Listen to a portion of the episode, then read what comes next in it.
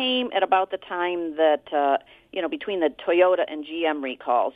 Um, the NHTSA said that uh, these older Jeeps with rear-mounted gas tanks were prone to uh, fiery rear-end crashes. Uh, Fiat Chrysler and Chrysler at the time debated those conclusions, but did end, end up saying, okay, well, in, in June 2013, agreed to the recall of these vehicles. And Fiat Chrysler came up with the solution of installing uh, a, a rear trailer hitch kind of mechanism.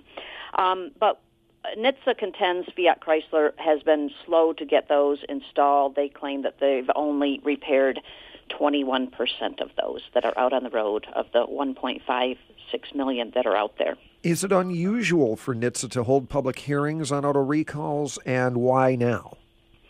Well, uh, we've certainly seen them with Toyota. We certainly saw them with General Motors. Um, I think what has brought this one to a head is that there was a, there was one of these crashes in Georgia.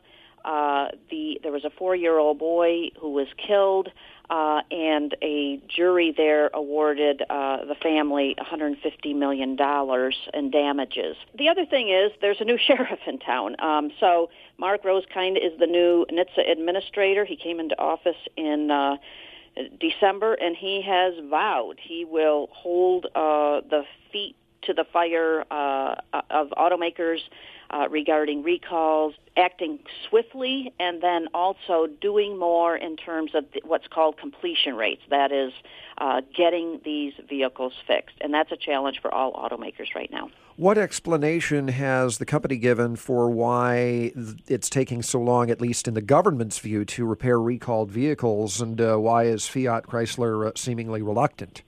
Well, Fiat Chrysler claims that it is it is not that it's got completion rates uh, that are uh, on ind- industry par or higher.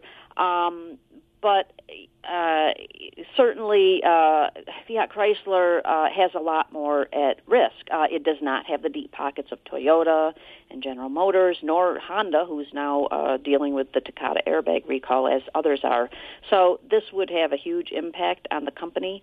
Um, I think it's really a gamble because it could cost Fiat Chrysler more in the long run, and, and not, only financially but to its reputation. Because one of the things NHTSA can do, NHTSA can uh, recommend that Fiat Chrysler buy back or replace all of these vehicles. That's a lot of vehicles, and it can also fine Fiat Chrysler uh, seven thousand a day up to a maximum of thirty-five million dollars. And we've seen that uh, certainly with General Motors and Toyota.